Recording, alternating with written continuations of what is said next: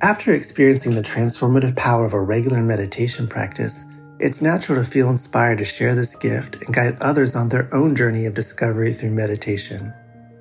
Join Buddhist teacher David Nichtern and Duncan Trussell, comedian and creator of the Netflix animated series The Midnight Gospel, for a free online event on Tuesday, May 7th at 6 p.m. Eastern Time. They'll discuss the profound practices of mindfulness in Dharma Moon's renowned mindfulness meditation teacher training program.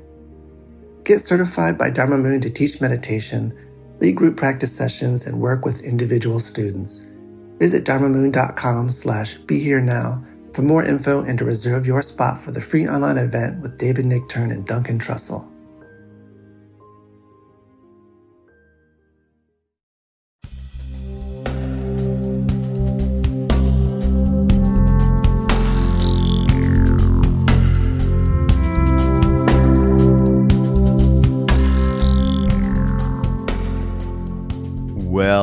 Am sitting here looking out over a golf course in this beautiful suite with my dearest friend Sharon Salzberg. Welcome to Mindrolling, Sharon. Thank you so much.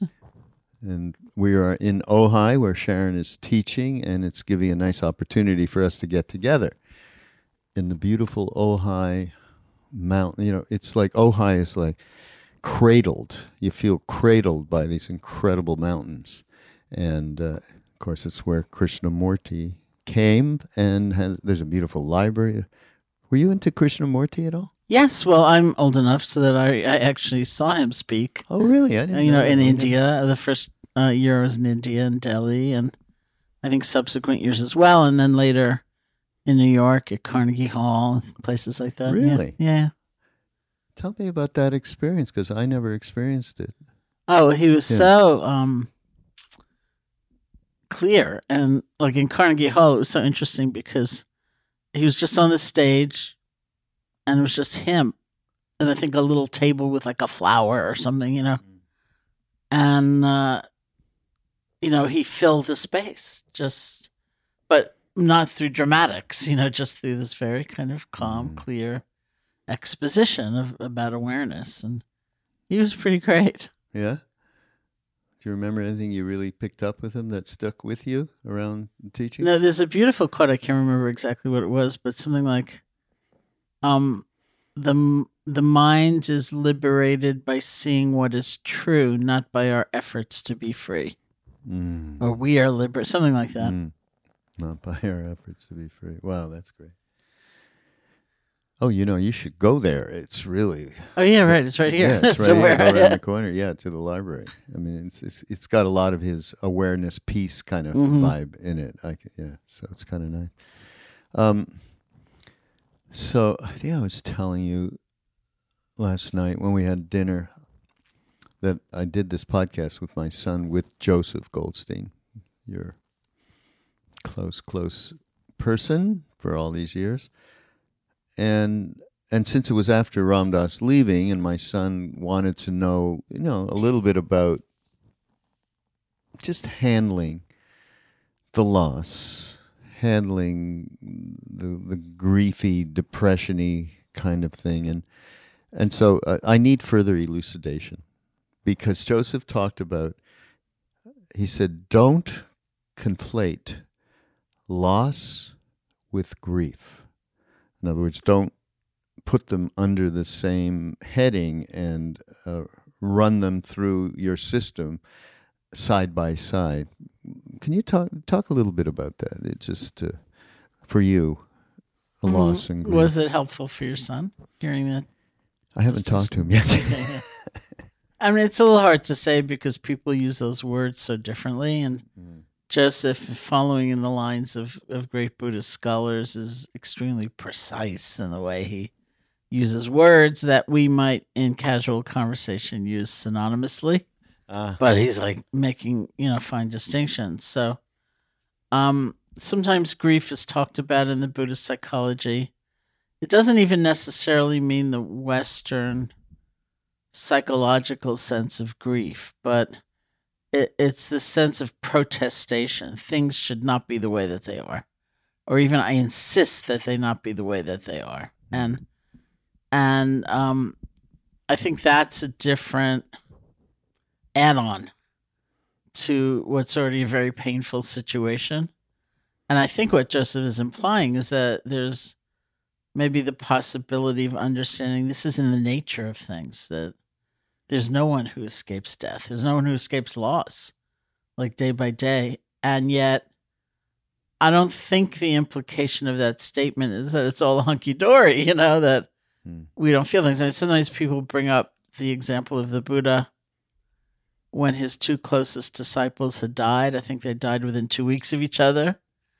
And the Buddha said something like, It's as though the sun and the moon were not in the sky. Hmm. So he, he didn't say, you know, what the hell? You know, everybody dies. It wasn't like that. Um, but you sort of, or at least I don't imagine him falling down on the ground, you know, having a tantrum because these two people died. It's like this is the nature of things. Yeah. And I think if you accept that long ago, you know, as one might through continual reflection, um, it's different than certainly the cultural, American cultural norm of let's all pretend, you know, forever that that's never going to happen. If it does happen, then it's like, oh, that person blew it somehow, you know, Mhm. like they couldn't manage to stay alive. Some uh, funny Sir Lama Surya Das, who was at the uh, memorial for Ram Dass in Maui, is part of in the middle of his little chat. He said, "You know, there's one thing that's really a miracle. The miracle is we all don't think we're going to die. We actually, that's a miracle that we think like that." Yeah, it was really a funny take. Yeah. I think it might be in the Gita, which you would know better than I. Something like, What's the most wondrous thing in the world? The most wondrous thing in the world is that all around us, people die and we don't think it's going to happen to us. Yeah, yeah, yeah. It's an amazing thing. So loss is in the nature of things and needs to be appreciated as such. And of course, acceptance of impermanence is a large part of that. And then grief of just it's nature of things to feel bad Yeah. you know, just to feel bad. Uh, you know, I thought of all the things that I'm going to miss about Ram Dass not being around. Yeah. know? Yeah, that's true. and you know, you know, the one thing that I did, I, maybe I even said it on that podcast, but um, Ram Dass' constant, constant um, admonition that we can live on more than one plane of consciousness at the same time. Okay, and we tend to really separate that out, you know, because we're we're in we're in grief, we're going to be there, and then I love your thing of the add-ons, right? The add-ons, there's a lot of them, you know, and they feed that emotion. You know, I mean, I I know this well, and we've talked about it before. You know, a person gets angry over being slighted or whatever it may be. That person brings in everything from the very core of their being of being, you know, dissed or whatever, and brings that all forward and dumps it out and add on, right? Major add on. So, uh, yeah. And I think there's there's a kind of great um, cultural add-on around feeling bad. Like it's not okay just to feel bad, and so people in kind of a mourning place or urged to hurry up by their friends, you know, or it, you know, get the feeling like it's long enough in other people's eyes, or um, it, it sort of intrigues me the way you know when some misfortune happens in a family or somebody dies so many other things can fall apart you know like and you think why are people behaving that way? And and someone said to me once over some situation it was we were observing she said well that's just because people are all grieving and they don't know how to just be with the feeling you know so they're going around contesting the well or you know like yeah, right. freaking out over Yeah. the dishcloth or something like that. Yeah, yeah, yeah. Um, you know, I'm not sure if you know, but um we've been working. Uh, Duncan, who you just saw recently. Duncan and I are working on a an idea for a, a book that's around Krishna Das's movie of me. I think I told you about it. No, I didn't know that. Yeah. Um, we've been having a good time of it, you know, going through just sitting and chatting together and going through all of the, the habitual patterns and neurotic tendencies to make up that nice story that we tell each ourselves and each other on a day to day. And um, so we, we've gotten some good points with it, and um, and now we're really talking about engendering the we. So uh, uh, here's what I want to call the book. I went to a Clippers game the other day, the basketball team, and Okay, thanks. yeah, with and their motto is "We over me," right? Team spirit kind of a thing. But I thought, oh, I love that title. I want to use it for the book. I don't know if the Clippers will be mad or what. Anyhow, but the getting to the point of really uh, the actualization of the things. I mean, there's the well, people go, well, wait a minute, why? You know, there's a me, and I can't operate without that me. And of course, that's all true. You know, an ego as a servant is a, can be a good servant, but a terrible master, as it says in the East. Um, but um, the only reason I guess anybody comes to any of these teachings is because they're just absolutely unhappy and they're suffering. And something happens that, okay, is, is, there a way? Is there another way, even if we just take it that far? And once you realize through acid or, you know, psychedelics or a book or a teacher or a guru, whatever it may be, that there is a way, you pursue that way, right? That's a natural thing for us to do. But at the same time, um, it seems to me that one, and which is the essence of what he and I are, are working on, we we absolutely have to look at uh, the reality of all the moments that we tend to be able to get out of ourselves because somebody else is suffering, maybe. And as soon as we do that, and we we're now in an altruistic zone that uh, cuts out this self-referential me business, mm-hmm. and then a little bit of happiness or feel good something happens. So the real question is, how do we engender this place on a day-to-day basis not on okay next sunday i'm going to go feed the poor you know not that kind of thing Mm-hmm. Mm-hmm. just a moment-to-moment thing what perspective what actualizations can we use Well, I'm going to go back to uh, one of the first things you just said because um, this is something we talk about a lot. I'm not sure it's still so true that people uh, pretty much only come to wanting a different perspective or something from a state of great suffering.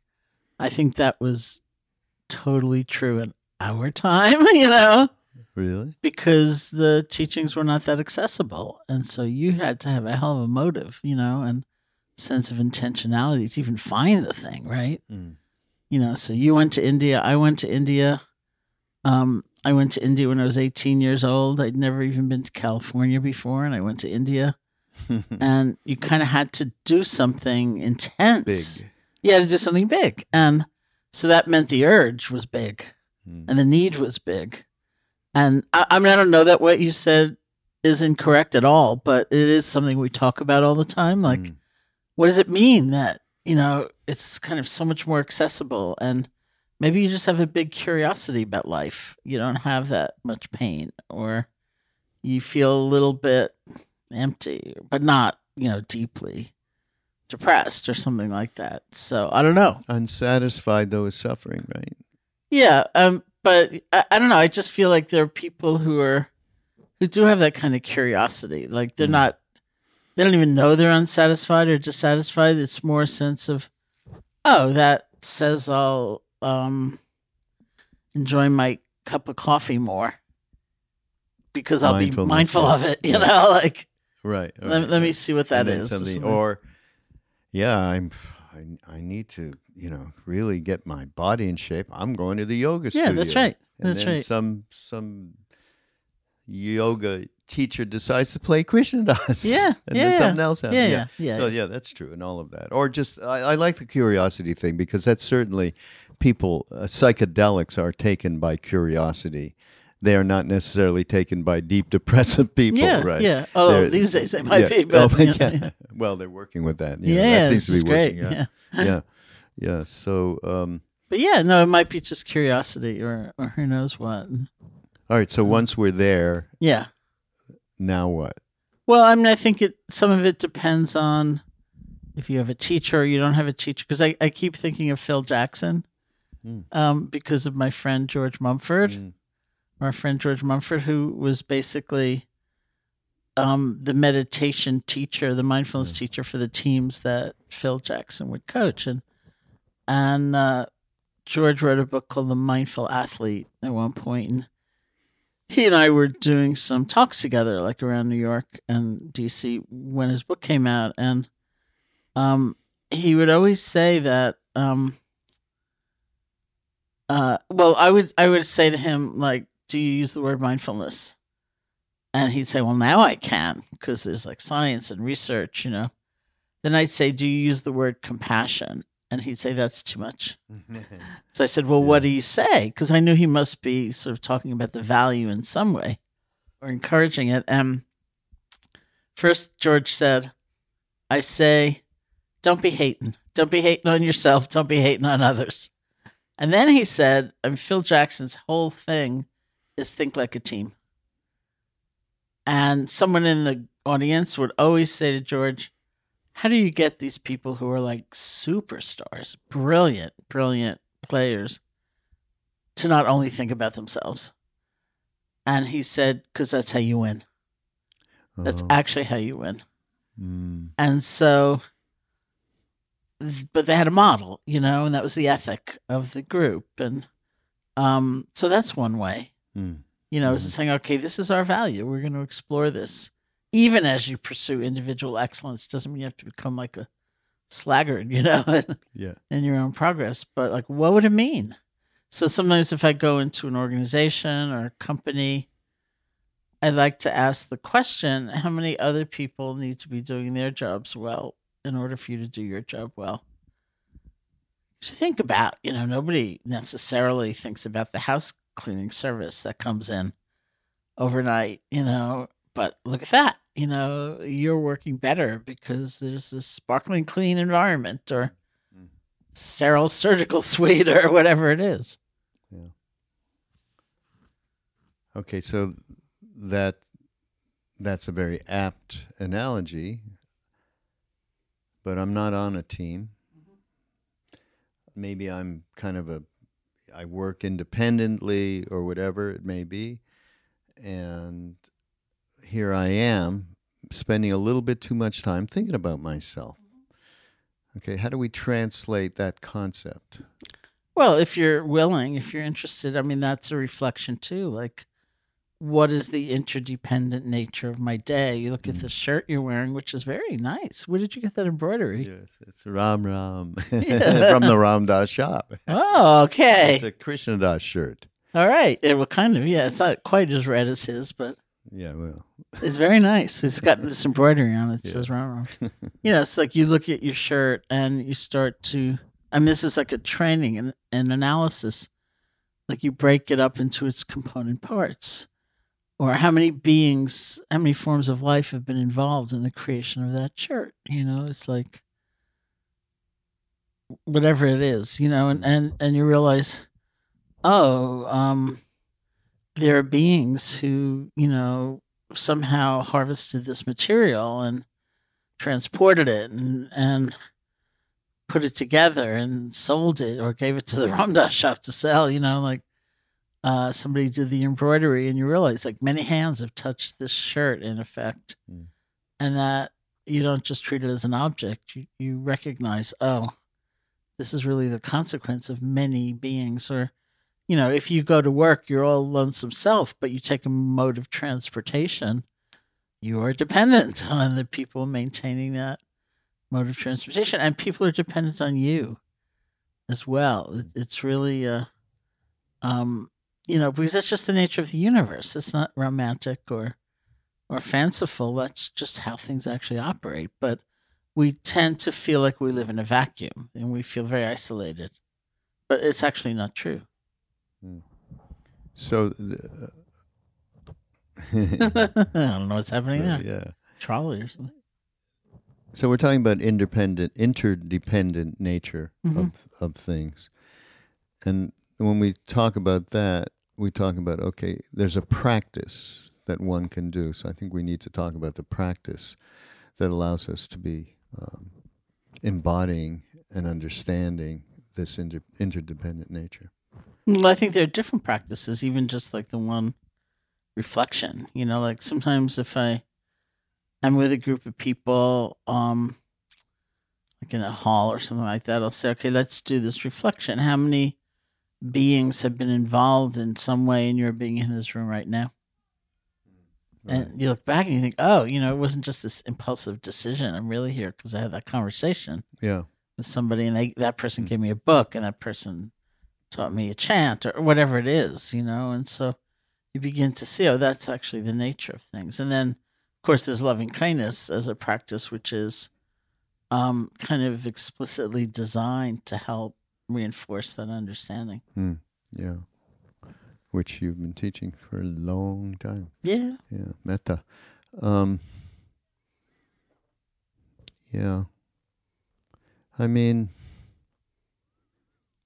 what there's an, an aspect that I, well, one thing I think for everybody listening, once you you experience that reality of, of the inter, interdependent nature of things, in a way that, as you said, it's not a flighty thing. It's not. It's a real thing. It is true. And once you experience that thing, maybe you're going to have a little bit of trust, right? I always, I love to talk. As you know, we've talked about it before. Trust is such a, you know, um, to me, it's a powerful word because faith can start to get people nervous. Mm-hmm. That word, right? It's funny how all these words, you know, they do different things, right? It's crazy. So you start to have a little bit of trust, and th- through that trust, you it may lead you to believe that this is truth.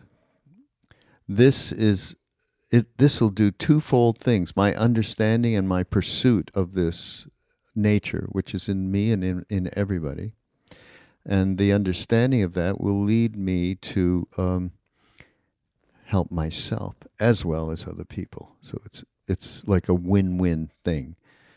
And then you might go, gee, I, I think I'm going to find that Sharon Salzberg metta meditation course. Mm-hmm. I'm going to come to IMS, you know, and we're going to pursue that.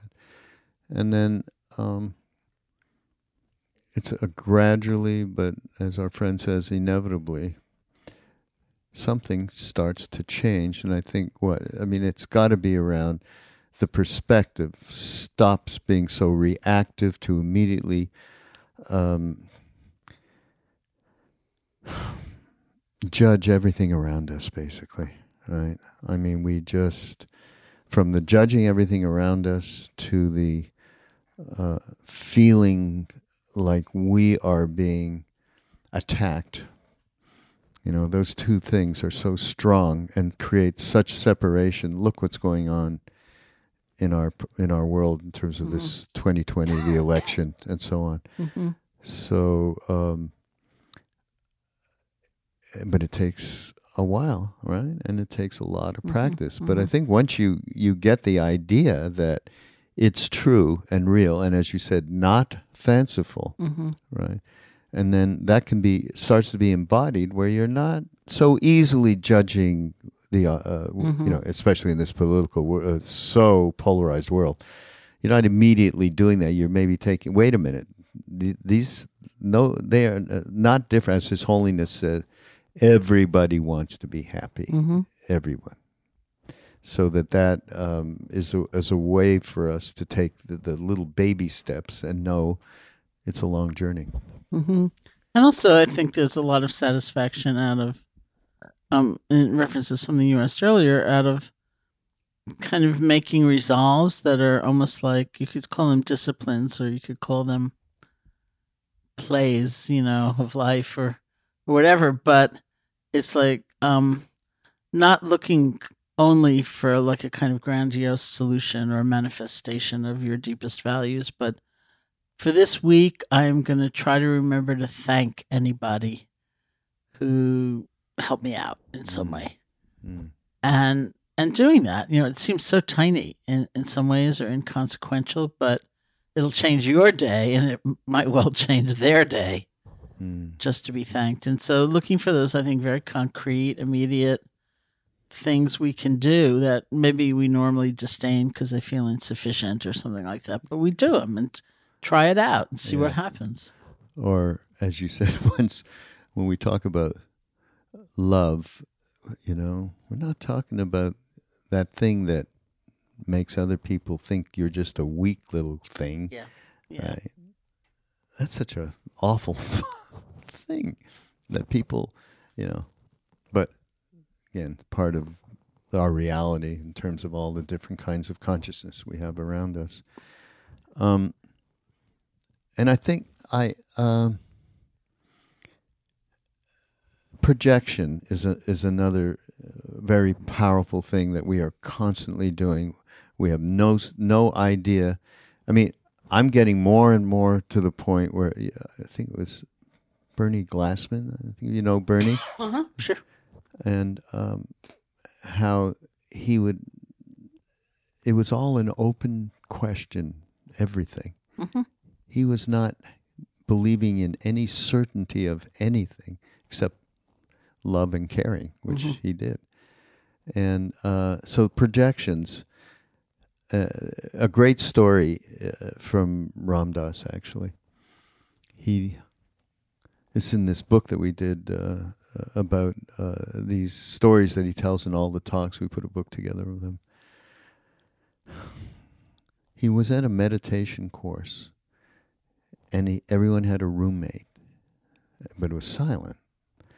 So this roommate didn't even look him in the eye once, right? The whole course, he's thinking, this guy hates me. So it must be something from my past, maybe. Uh, you know, stuff with Harvard. I mean, he just went on a on a trip about why this guy absolutely despised him. He was positive of it. Positive. Anyhow, the retreat's over. And they could talk. So the guy comes up to Ram Dass and says, Ram Dass, I am so thrilled that we got to spend this time together. You opened my whole universe up to the spirit. I am I've been waiting all these years to thank you. That's great. Yeah. It's perfect. Yeah. It's a perfect example. And of course, silence exacerbates that, but normal human communication exacerbates it too. Because Mm. um, I've been working some more um, in the community of people affected by gun violence. Either they themselves have been shot or their children or they've been there, you know, like as witnesses. And um,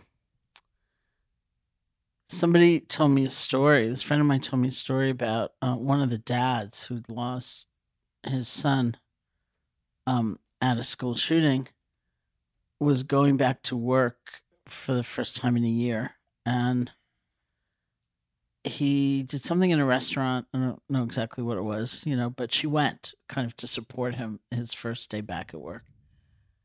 And she said it was so amazing because she was just watching him chatting with people or doing his job whatever it was.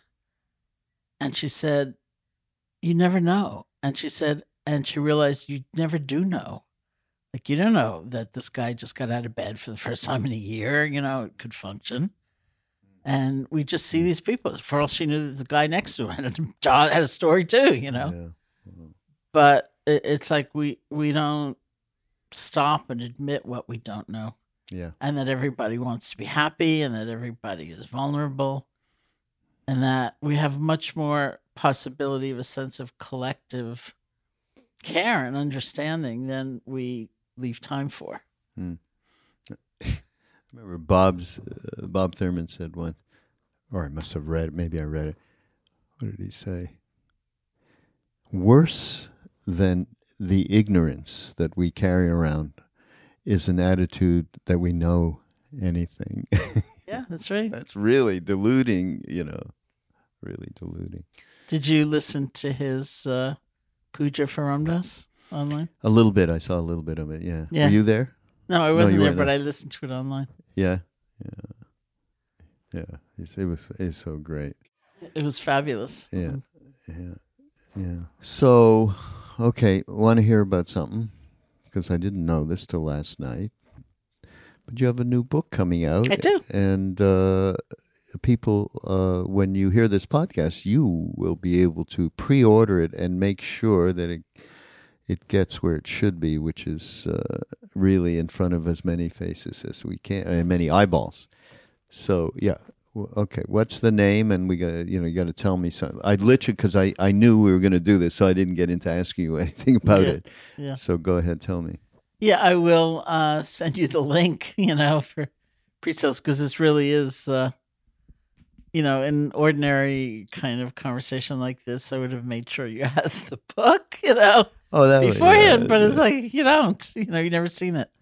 Um, so it's called Real Change, and that was a little bit honestly of a joke title because I have real happiness and real happiness at work, Ah. so and real love. So we were going to call this Real Change as a joke, but then there was never any better title that came along, so it's called Real Change. And uh, subtitle is something like Mindfulness to Heal Ourselves and the World. So it's about mindfulness, loving kindness, and social change. Mm. And I'm really happy about it. You know, it's different than other books I've written in that I include the voices of many people No. working towards social change. And Hmm. I also define social change in a pretty broad way, including art and creativity that helps break down boundaries and, you know, have people think differently. And so I have like playwrights and um, musicians and uh, immigration attorneys and Really. Wow. anti-bias, you know, uh, people um, and uh, environmental people. I mean, it's just very interesting to me. Not everyone I had interviewed is an, is a practitioner. Many of them are. They have some kind of practice or another. Uh, some of them don't. But everyone is expressing kind of the same values, like interconnection. And also, interestingly enough, I mean, one of the first people I had interviewed was a striking fast food worker in New York, somebody who'd been leading the movement toward $15 an hour as a minimum wage and a union for these people, and met a bunch of them through some friends. And I found them incredible people, you know, because they were doing a very scary thing. Like, they have nothing. Some of them are working full time and living in homeless shelters because they can't afford rent. And Oh. you know, and but it's all they had was those jobs, and their parents would say, their family would say, "Don't rock the boat. Mm. It's all you've got." But they just said, "No, we deserve better." And so I had some interesting conversations with people about that sense of love for oneself that makes helps you stand up and say, "You know what? This isn't right." And and that was a really strong tie for me to loving kindness Mm. practice. And Yeah. for oneself. And then the sense of agency, like how not to feel completely helpless in the face of such an onslaught of suffering. And I have two chapters that were uh, really interesting to explore one on moving from anger to courage, one on moving from grief to resilience. You know, so it's kind of a powerful book for me Uh, to be looking at. All right. Well, okay. I know you didn't. I didn't get the books. You can't Yeah, blame me. yeah. Whatever. But I want. Okay. Grief to resilience. I have Yeah. gone through. Yeah. Uh, this is not. This is a now thing Yeah, yeah, for me, sure. and, and it's been going on for some time over different incidents in my life. So Mhm. please enlighten me. uh, wish I had the book. Um, I mean, there were there were some perspectives on grief that, um, and this isn't you know again using the word in a certain a certain way. It, it was like first of all, it's natural, of course, and the world might say hurry up, but it's a natural feeling. It's it's love that doesn't have the usual place to go the person is gone or the situation is gone and we had all that love, and it's it's nowhere to go. Uh, but that's really what it's based on, and understanding a few things. One is um, I have a whole chapter on joy.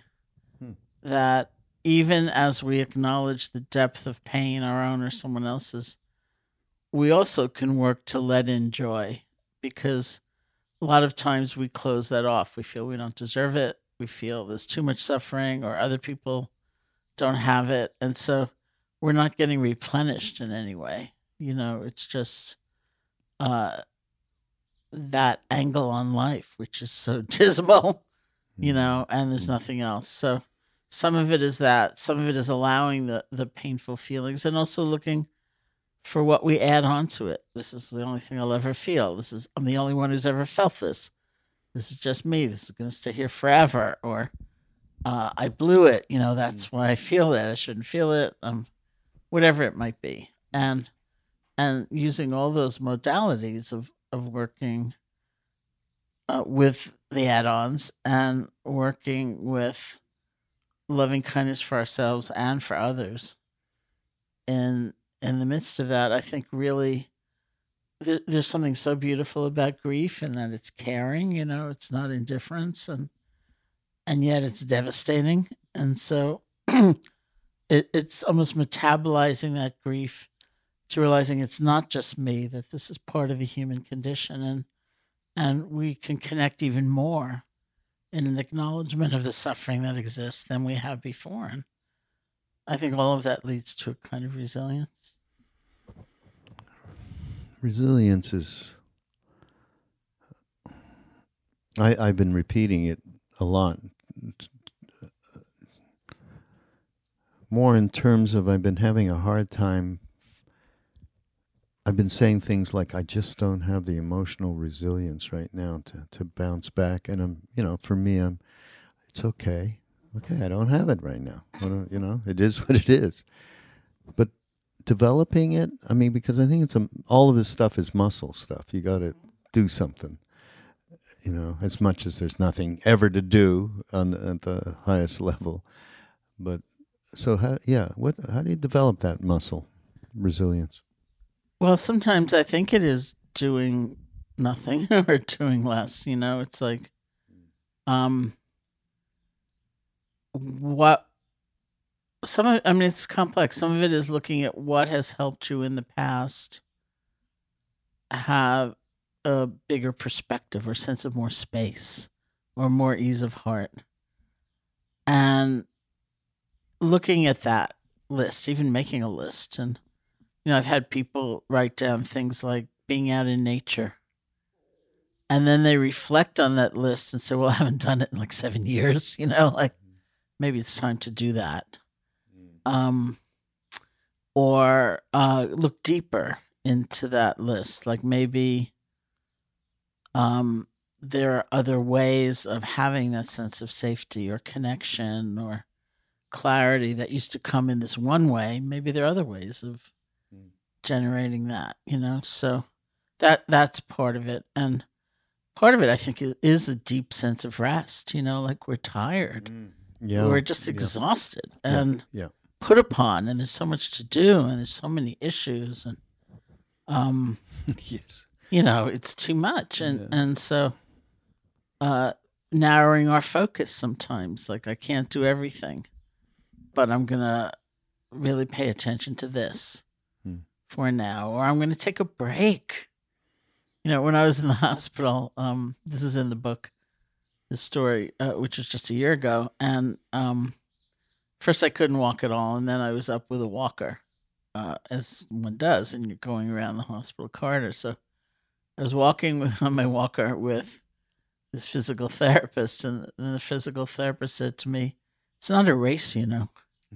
she said, "You'll go farther if you just stop now and then and rest." And that became my mantra. It's like, it's not a race, you know. It's like you can only mm. do one thing at a time. You can only do this much right now. It's like take a few mm. breaks, you'll go further. Yeah. You know, and it's just not my ordinary conditioning. Yeah. So. No, I know. I love the list idea. Okay. That is so great. I mean, and you know, keeping a little diary of of of uh, what one is going through that you can look back to and see a progression that's probably valuable. But making but in that diary make a list. All the different things. And some of them right they can be soothing things. Oh yeah, You know? listening to music of a certain kind, or bubble bath, or chinese food or Chinese food. I don't know about Ojai Chinese food. I can't really speak to that. Maybe you have tremendous Chinese food. here, I don't sure. know. I don't know why I thought of it. Oh, you know what? I'll You have to go to I thought- L.A. Yeah. No, I thought of it because Chinese food for me is connects me with family mm-hmm. because my family every Sunday we would have Chinese food. Yeah. And I, I had that feeling. So I'm, I'm taking, I'm grabbing at that feeling, Yeah. right? As a way to uh, take a, a bit of a break Yeah. know, for a moment. Yeah. So yeah, that's that's really excellent. Um, the other one was anger to courage. Anger to courage. Okay, well, this could be also helpful for me, Sharon. Well, in the Buddhist psychology, anger um, has some positive attributes. It's got energy, for one thing, and uh, there's a way in which, and I'm not talking about it being problematic to feel anger because we feel what we feel, and I think the more we denounce what we feel, the worse trouble we're in. You know, so it's not about that, but um, getting lost in anger, getting overwhelmed by anger, and especially having anger guide our choices, our actions can be very problematic. So the positive side is the energy. It's a way of saying no, Mm. that's just not right, or enough, or um, look at that. You know, th- there's a lot of conversation about in, within looking at the Buddhist psychology about things like it may be the angry person in the room that points out the flaw. I mean, this is a very beautiful room. I'm looking for a flaw, but you know, let's say there was a hole in the carpet, which there is not. You know, maybe everyone else is studiously avoiding looking at it, and the angry person says, "Look at that," you know. So it can be really useful. Hmm. Um, but it's also in the Buddhist psychology that anger is likened to a forest fire, which can burn up its own support, which means it can kill us. It can really damage us, and so what you want to do is really be mindful enough to extract the energy, but not get caught in the burning. Mm. You know, that just ain't like- easy. Just No, it's not easy, but it actually turns out to be possible. Lo and behold, yeah, it's definitely not easy. But it, and it, it's you're right. It's like a muscle. You know, it's a training, and and you can actually do it. Um, I tell the story. Uh, well, first in this in this next book, I had the thought one day. You know what? I want to quote Gandhi, as I thought. I want to quote Gandhi when he said, um, "You know, getting angry at someone." is like drinking poison thinking it's going to kill the other guy. Mm. But in order to quote it in the book, I needed the exact yeah. quote. So I looked it up and I didn't see it attributed to Gandhi anywhere. I saw it attributed to Oprah Winfrey, the big book of AA, No, uh, Nelson Mandela, the Buddha. You know, I have no idea who said it, but somebody said it. And it was very wise, you know, so that's one side of things.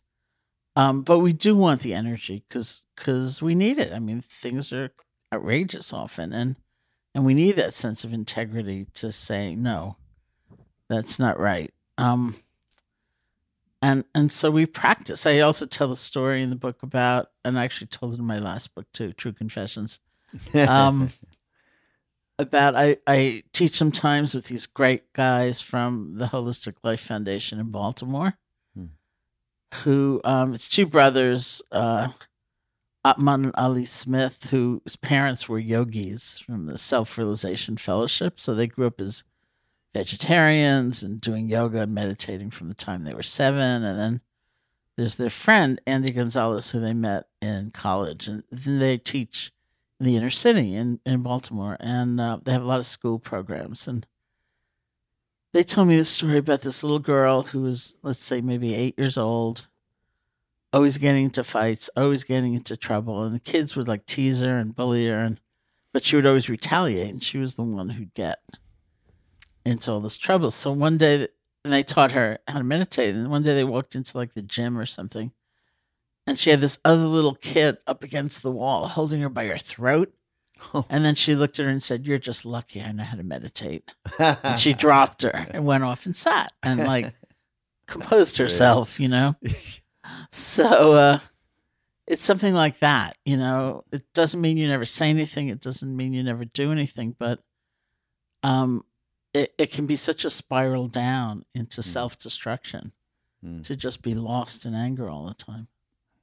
Okay, now we're moving over to courage. Is taking this energy That's right. and then Yeah, and being able to have boundaries or say no and take some risks, you know, like that person who's pointing at the hole in the carpet in a way is taking a risk. But um it might involve learning skills of communication, you know, like and and I think it involves a certain amount of self understanding like what do I really want to see happen in this situation? Do I want to be seen as right and come off as the victor, or do I want a resolution? And if I want a resolution, it's a whole other means of communication. Mm, yeah. Taking a risk, doing something you normally might not have done. Um, uh, the, the, a great uh, Chinese medicine doctor, Alex Tiberi, was. Um, he used to say, this is according to Saraswati, who was married to him do whatever it is that you don't like doing. Try doing something you don't like doing. It could be eating something different. Just absolutely in any realm, that one thing. And I always liked that. I loved that because it, it to me that is a muscle that you can tune to and cultivate that will allow for more broadening of, of a courageous uh, attitude rather than sticking to the habitual patterns and so on. Because I think it takes tremendous courage, right, to uh, cut through habitual patterns. So It does. I'm thinking, I don't know, my mind leaped to people chanting and Oh. always feeling so self conscious. Like, how do I sound? Or I'm not good enough to chant. My voice isn't good enough. Yeah, and, yeah. and doing it anyway. Yeah, yeah, that's a great example, bec- especially in our uh, tradition with um, Neem Karoli Baba and uh, oh, just I can't. Yeah, countless, countless people, and, and this came up in this uh, fellowship uh, Zoom call I mentioned the other night, and we don't know how to do that because we're saying, you know, one of the e- essential things of sangha you know, as Thich Nhat Hanh said, next Buddha is the Sangha, next Guru is the Satsang.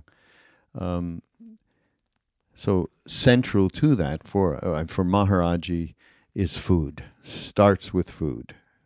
Okay, then it's the community sharing this food and preparing this food, and and then of course there's chanting of the name, which is. Uh, the big practice that we brought back that Krishna Das exemplifies.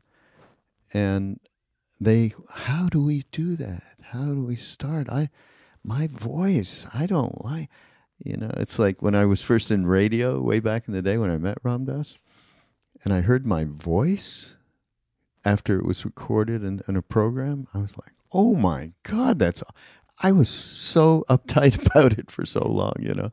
Now people come up and say, Whoa, you've got this great radio voice. You should only know. I want to tell them, How I suffered. yeah, how I suffered. But yes, it's a great example because that is so, people get very self conscious about how that reflects their Mimi guy, girl, right. you know.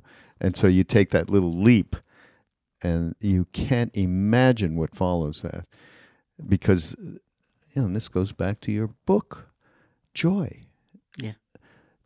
joy can really help cut through a lot of stuff if that Yeah. gets cultivated yeah, Yeah. so maybe a little bit about joy from the book Yeah, I mean, sort of combining those two things together, I'm reminded of Remember when the Dalai Lama was in uh, Toronto for the Kala yeah, Chakra? Yeah, yeah, we went. You know, yeah, it was like twelve days, eleven or twelve days, and um, and uh, he would do his own practice in the morning in front of everybody, which was kind of amazing. And then there were different practices, and then when the teachings actually started, he liked getting other people to get up on the stage and do chanting, kind of in the chronological order of how Buddhism spread across the world. And uh, so that would start with the Theravada tradition of Burma, Thailand, those countries. And the first day, there was no, there were no Thai people there, but there were uh, both a, a Canadian monk and nun who had been ordained in that tradition. So they got up on the stage and chanted.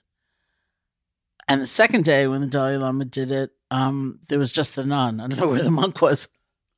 So she had a chant all by herself. So you can imagine this scene. There's like 5,000 people in front of you. The Dalai Lama's sitting behind you, and you're basically singing out loud, you know? And so, uh, and because I had studied so much in that tradition, I could tell she was making a ton of mistakes. Like the things you're supposed to say once, she was saying three times. The things you're supposed to say three times, she was saying once. And, and then her voice was quivering, and finally it was over. And he went on to like Koreans or something like that, you know, uh, through the chronology. And then um, at the end, he said, I want to thank everybody who chanted, especially that nun. Oh, He said, It's not easy to chant by yourself. He said, I had to do that once. I was in Japan or someplace. I think it was Japan. I, I was in Japan and I had to chant the Heart Sutra by myself, which is such a core text and so well known. He said, I made so many mistakes. It's like I made up my own Heart Sutra. you know, and it was so beautiful because he was like praising her effort and her courage and her Mm. willingness to do it. And she came up to me afterwards. She was completely radiant, and and she said to me, "Do you want to chant with me tomorrow?"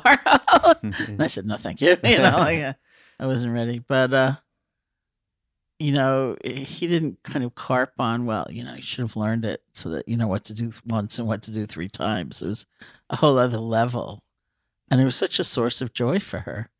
She was no longer fixated on I chanted Mm. in front of the Dalai Lama and five thousand people, and he made all these mistakes. It was like he was just praising her heartfulness, which was the point. Mm. Joy is good medicine to uh, help you forget about the little me that wants to dominate and believe Yeah. in thoughts and all that. Yeah, that's a good prescription, really. You know, just you talk about His Holiness. You know, you can feel Him. uh, Mhm. You know, it's such a powerful presence of compassion and love and kindness. You know. I miss him. I haven't seen him Yeah, in some time. Yeah, I know he doesn't travel quite as much as he yeah, used to. yeah, sure. Yeah. Um, I was telling you, I mean, we're kind of at the near the end of our session here. Sponsors only allow for 58 minutes, you know. If I could find one, that would be good.